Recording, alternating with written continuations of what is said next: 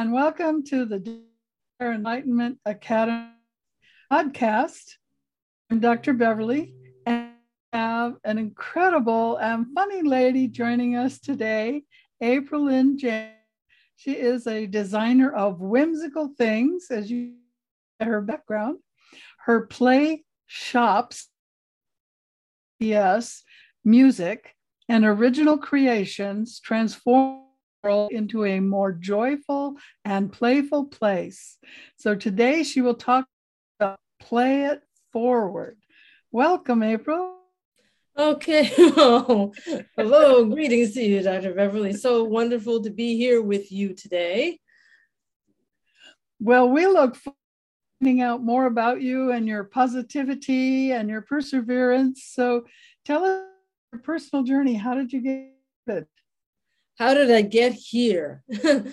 it's an interesting and rather long tale. I, I, I can start by saying part of it is that um, yeah, I've always my I mean my journey is one of these things where I've I have this constant unfolding. I feel of of life and of discovery, self discovery, and creative discovery, and part of how I got here is that I originally had gone to school to study communications when I was an undergraduate, but knew I wanted to study music. And, you know, after I got a, a degree in communications media studies, I worked in television and in publishing, and I disliked it intensely. I, I, I was, I discovered that I was really bored and the work wasn't speaking to me. And so this was like the first time I decided to really believe in myself. And I I was laid off the Wednesday before Thanksgiving in 92 and said, you know, that's it. I'm going to go back to school and study what I wanted to study, which was music, because I should be able to figure out something to do with something that I enjoy doing. And so I defied my parents and went back to school and studied music, and it was great. It was glorious. I absolutely loved every minute I was studying music. And I wound up getting scholarships, wound up getting getting a fellow, full fellowship to go to Harvard to do a PhD in musicology. And research, did my research on uh, operas composed by women and discovered that I wasn't really thrilled with academia. It, it, was one of these things. I'm like, okay, I still love music, but mm, the academy isn't working for me. So I, I left that. I pursued my first entrepreneurial venture, uh, running my own opera company based on the research I'd done. And did that in New York for several years ran into a lot of interesting obstacles, um, and it it wasn't quite as successful as I wanted it to be. And this was partially because I call that my decade of awfulness. In in that I was I was you know building my own company, working on my voice, working on having an operatic career, but also dealing with my mother who was having major health issues during that decade. It's very hard to to soar like an eagle when you are grounded in having to help someone with their health all the time. Yeah. And um, by I'll say by 2010, things were really not going well. I was not happy. I was underemployed. I was in New York. I'd moved back to New York and I was underemployed and just wasn't enjoying things. Well, I was a member of the Actors Work Program at the time, and that was a program that helps people in the entertainment industry find side hustles so they can keep income going. And I had gone to a job fair with a friend of mine from that organization. She had two tickets to the uh, the Tim Burton Alice in Wonderland film, right? And asked me if I wanted to go. And I absolutely did not want to go. this, this is the fun thing. I didn't want to go.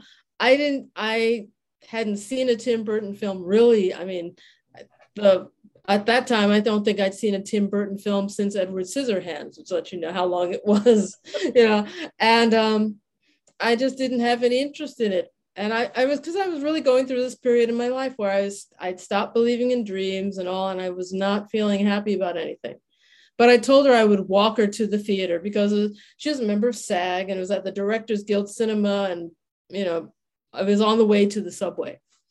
So I go with her, you know, and we get there. She's like, Well, you sure you don't want to come? And I'm like, I'll go in to use the bathroom before I get on the subway, right? And then that happens. That's five minutes, and then it's like five minutes to to curtain time. She's like, "Are you sure you don't want to stay?" And I was like, "Well, you know, I couldn't think of a good excuse." So I was like, "You know what?" I called my mother, said, "Mom, I'm not going to be in for dinner." She's like, "Fine." I'm like, "Good." And so I went and, and sat down and saw this film, and it changed everything.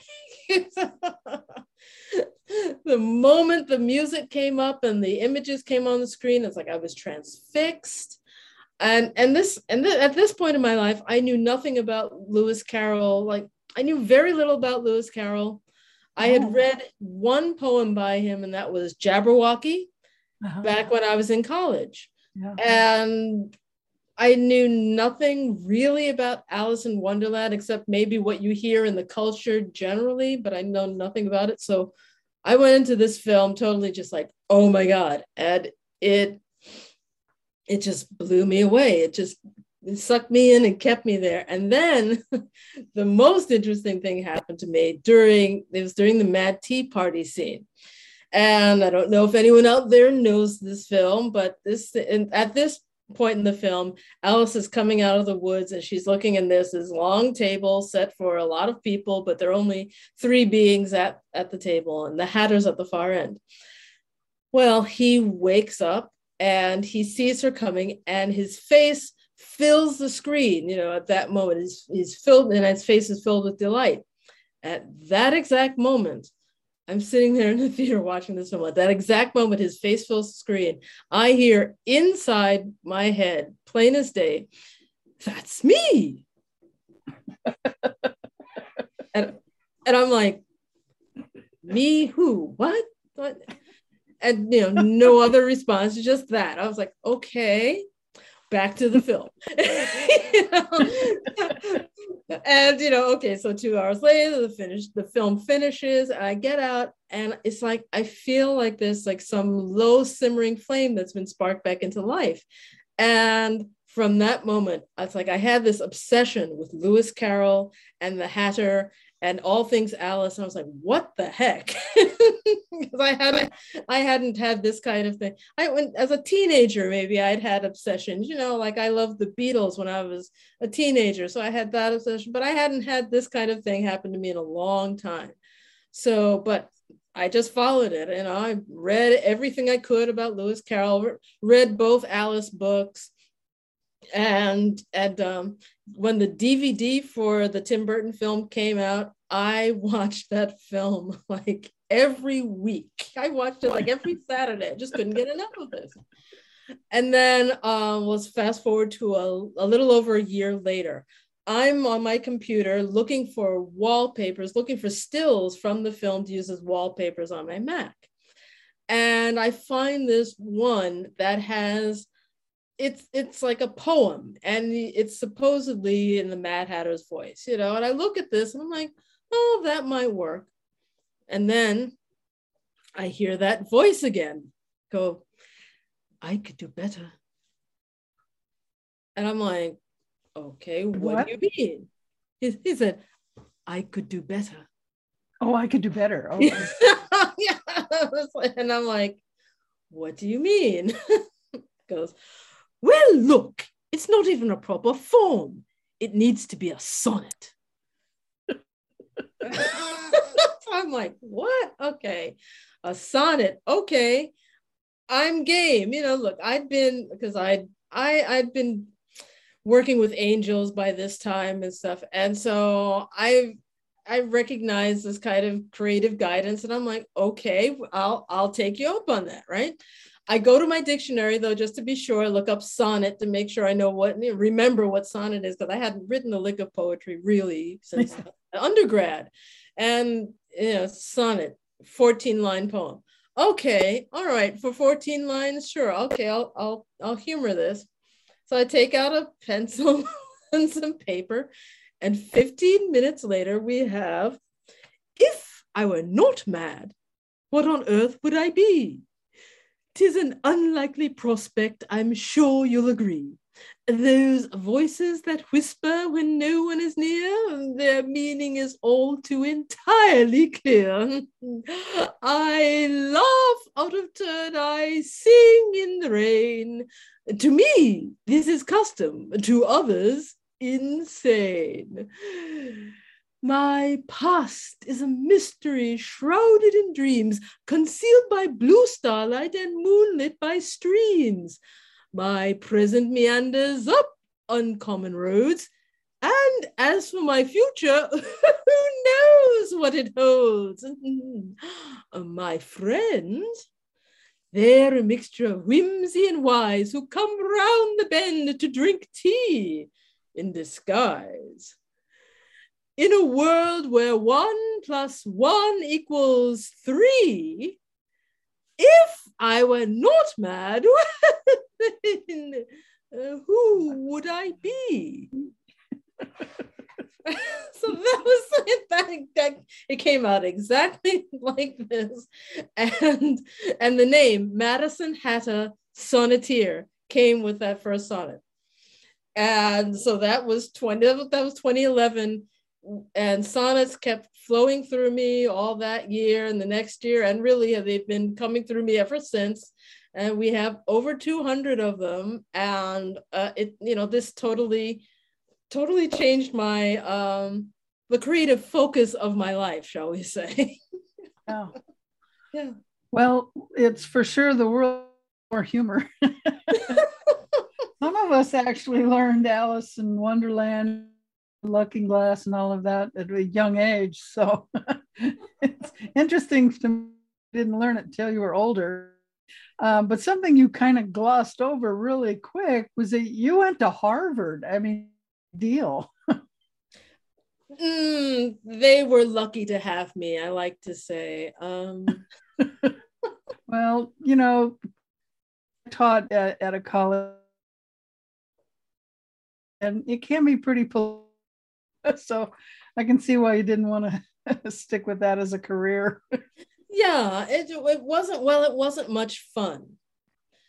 That's what, that's one of the things I discovered. If I wanted to have fun, I couldn't really have it there at Harvard. I had to go down the street to the uh, conservatory down the street where I studied Baroque dance.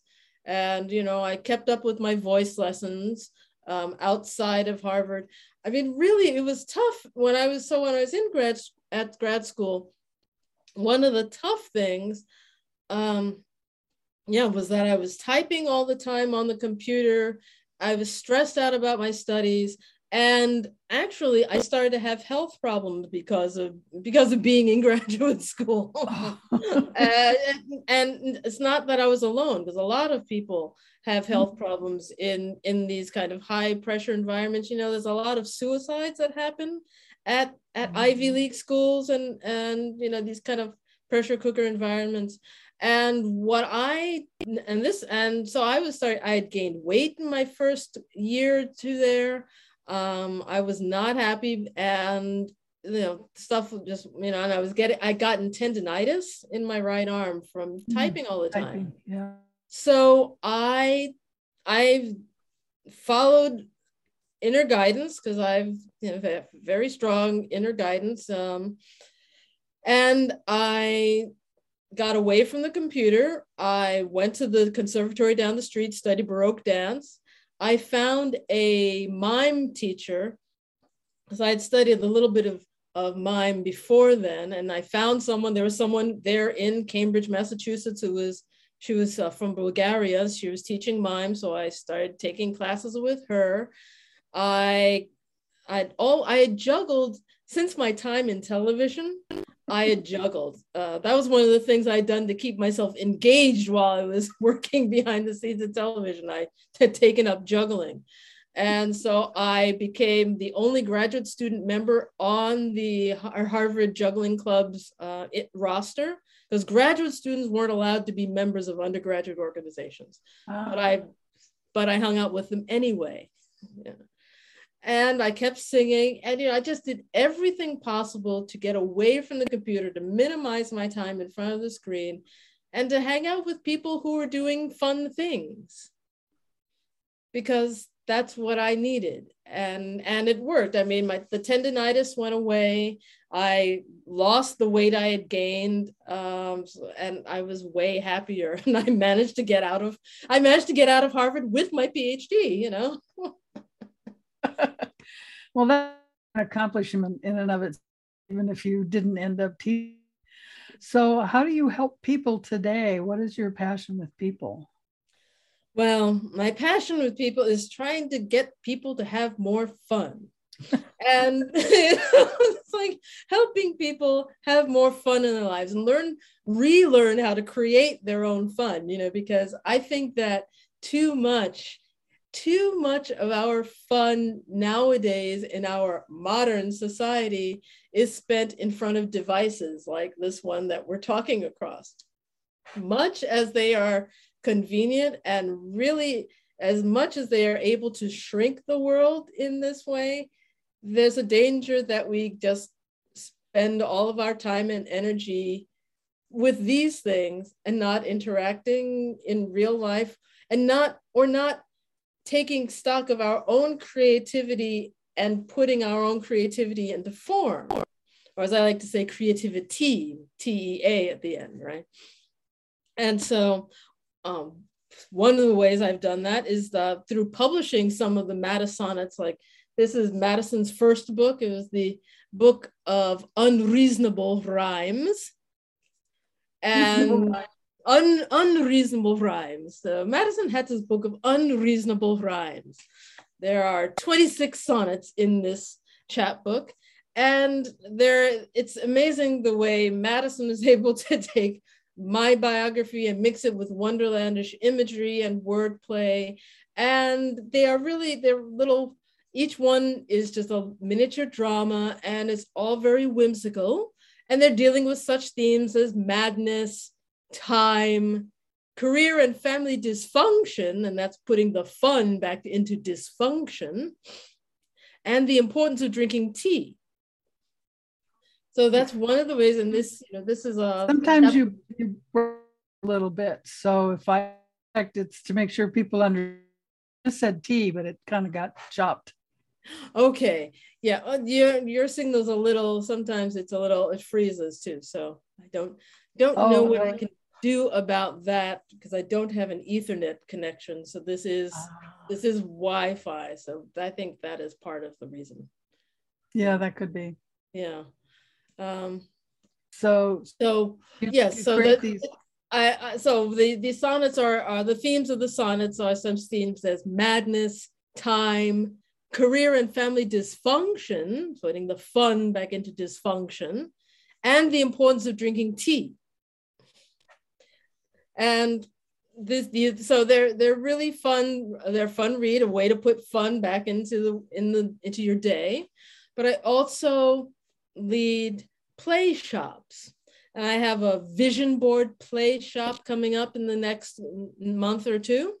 And this is, I like to say, a way to help make every day a Frabjous day. For those who are familiar with the Jabberwocky, to make every day a Frabjous day by, yeah, looking a bit more at what one wants to get out of life. I, I talk about it as you have this ideal life that you want to get to, you want to create. Like, like it's like the garden that's in Alice's Adventures in Wonderland. She wants to get into that garden, but, you know, it's on the other side of this door, and she's always shrinking and growing, and she's unable to get there directly. She doesn't know how to get there. And but that's kind of like our life. We come down here to this planet and we have this idea of where we're going to, where we need to go, what we need to do, but we don't have the map or if we have the map, it's taken away from us when we're in school because other people don't believe in the map and hide it from us or whatever. So our journey is to get back, you know, to figure out where that ideal garden is and a vision board, a play, you know, a playful vision board, a colorful and fun vision board can help you figure out some of the right somewheres to get to on your way to that beautiful garden so you can help to figure out how to get you completely froze so oh no. go back where you said you play and then and then it froze. Oh dear. Okay so um so the I'll go back to saying a vision board. So, this vision board play shop is about helping people create a fun and colorful map of where they think their beautiful garden is and how they want to get there you know and that and we go into you know your bucket list and what are some of the milestones in your life that you want to accomplish you put those on a vision board and you kind of and then you figure out the other steps that you need to get to a, a b c to get to that on your way. So it's a way to f- have fun figuring out where you are where you want to go and how to get there. Yeah if you don't know where you want to go any path will get you there right? Yes yes yes. And you'll be all over the place. Yeah. I just have to say favorite character is the Cheshire Cat. Say that again. Yeah, I, I lost I lost some of your sense of the. Oh, I favorite character is the Cheshire Cat. Yeah, favorite is yeah. yeah. Queen of Hearts. Off with their oh. heads. Off oh, with oh, their heads. Oh, I know. She's oh, they're all well. They're all mad there. They're all they're all mad in one a different way. And of course, mine my favorite is the Hatter. What can I say, right? You know. So. yeah. Well, yeah. I'm surprised you don't have a purple hat. Wasn't his hat purple? Um, in that film, no. And in, in that in the Tim Burton film, no, it's not purple. It's actually oh, okay. green or or depends on depends on the lighting. yeah. And uh, of course, in the original book, we have no idea what the Hatter's hat was because it was a black and white. Oh, uh, yeah. You're right. The original was black and white. Right. The original book, it's a black and white illustration. Oh. Yeah. yeah. Well, today people want to paint, and that is not fun. That's passive. Fun is when you take an act in it, and it's you're you're actually being a part of your own life rather than watching someone else's life. Exactly. So I think bringing fun back into humanity is pretty important. so yeah, you have a great message, and I think that uh, everyone should be hearing this. Thank you. Um, yeah. So, so you're you're you really like Wonderland. Um, how how would you take that further? What else is it about Wonderland besides being fun that you think really is the impact? Hmm well, I think that Wonderland has inspired a lot of creativity, you know, since it came into the world over 150 years ago, right? And um, so, what I also love about Wonderland is that the art that it inspires and the and the products, you know, the different things, the different reactions people that people come up with. Um, for example, and I've I've got some products that I've been developing, uh, some whimsical things I like to call them, like this mug that I that I created. It's and I'll hold it up here so people can really see. It's go mad and drink tea. And drink tea. go mad and drink tea. Why not? Right? Uh, I love I love that that Wonderland can inspire one to create different whimsical things that people can bring into their lives and have around to remind them on on a moment by moment basis hey life can be more fun you know hey snap out of it having a bad mood oh, go mad and drink tea you know too many people, in my opinion, whatever that's worth, drink too much coffee, which is a stimulant that takes you down. Whereas when you drink tea, you just sip it slowly and it's kind of, and you know, sometimes you put lemon or milk or something in it, but you can drink it plain, but there's of tea. And it's, like, which one will I have now? It's like you're making choices besides some toxic hot beverage, caramel or what at Starbucks. yeah. Yes, yeah. this is this is true. The yeah, the benefits of tea. I mean, you know, aside from mad tea party aside, the benefits of drinking tea um, are multitude. You know, people, you know, there's been a lot of studies about the health effects of green tea, you know, mm-hmm. especially. But, you know, tea, yeah, the whole idea of the whole way you have to prepare it and then you mm-hmm. just if you take your time with it that's why i like the i do like the japanese tea ceremony right mm-hmm. but even a tea party right where you mm-hmm. get together with other people and you are supposed to sit and mm-hmm. be with one another make conversation it's it's supposed to be mm-hmm. polite conversation but you know yeah but things happen uh but it's yeah it, it's just that tea has there's much more to drinking tea. You're not drinking it just to rev up your rev up your system and get up and go and do it. No, it's like it's like the opposite of mm-hmm. that. Yeah. And I, I think so it's so civilizing in a way. Yeah. Yeah.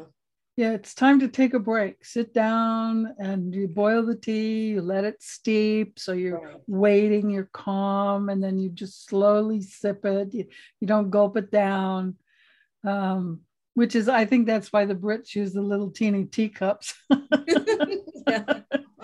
I use a big mug. I like my tea. but yeah, it's uh, it's take a moment of time for yourself and enjoy a cup of tea and enjoy life and be grateful. There's a lot to be said for sitting down and having that moment, even if it's just with yourself. Exactly. Exactly. Life is not to be hurried through. Actually, we are supposed to enjoy our time on this planet. Yes.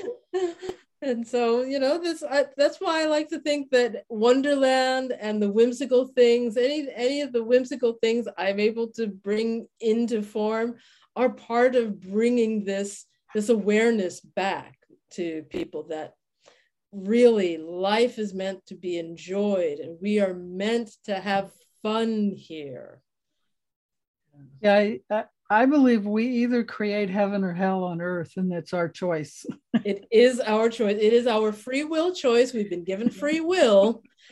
Why don't we use that free will to create good things? Yes. And and that's what humanity is going now as we are now saying no more wars, no more killing. We want peace, we want harmony, we want collaboration. Mm-hmm. And um, that's what humanity's heading toward. At least that's what a lot of us are heading towards. Yes. Is getting away from the stress and the craziness that's been going on for way too long. Way too long. So yeah. I'm really glad you're bringing that joy and fun to people. we need it. well, thank you. And it, and you know, and it's my and my ulterior motive is, of course, that I want a creative and fun community of people around me. Mm-hmm. it's like I don't want to be just having tea by myself and you know being fun by myself. It's like no, it's we want to have community. Right. That's what it's all about. Yes, absolutely. Yeah. So Um, how can people learn more about the work you do?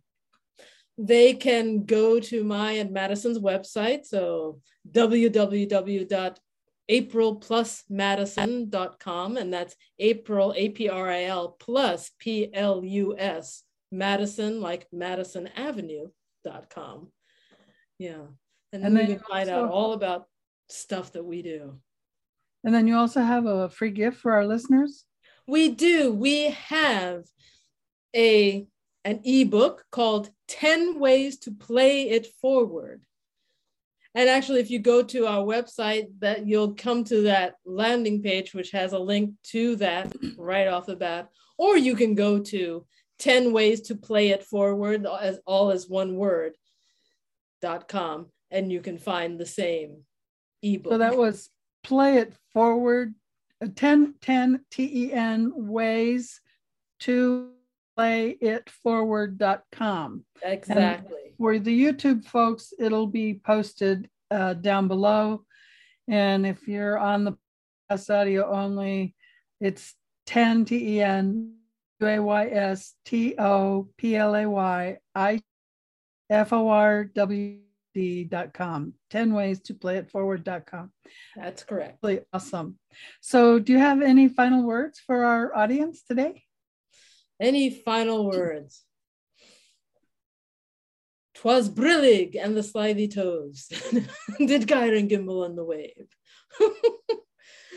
All mimsy were the borogoves and the mome raths outgrave. Just a little bit of Jabberwocky there. Oh, that's Jabberwocky. Okay. yeah, yeah. My, as I tell you, it's my favorite poem by, by my favorite poem from college, and it really it's like, and I just didn't know anything about him again until after the Tim Burton film, and then it totally just. Did you ever look into the life of Lewis Carroll?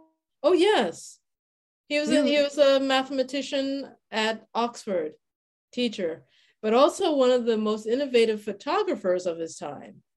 Why did that? Yeah, wonderfully creative man, huh. uh, and um, I think you know I just I mean the final words. What do I say? we need to pay more attention to yeah our connection to the divine mm, yeah because one thing i mean one thing that madison teaches me is that we connect to the divine in the stillness and we need to really have that take that time to be with ourselves so that we can also be connected to our divine source. Because that's where our creativity comes from. You know people used to ask you know people would ask me you know if like i made madison up. It's like i don't make up madison. Madison comes through and it's in the stillness and quietness that i can have in myself that allows that and it amazes me just as much as it might amaze and amuse anyone else. It totally amazes and amuses me um, that the divine has has chosen to really help me and help others in this way. Yeah. Um, right now, after the past two years, I think you fun is modded by so many people. Yeah. Well, it's such a delight to talk to you, and I'm so glad I've met you could be with us on this podcast. So, when I would say, be the light to see in the world. Bye, Madison. Bye.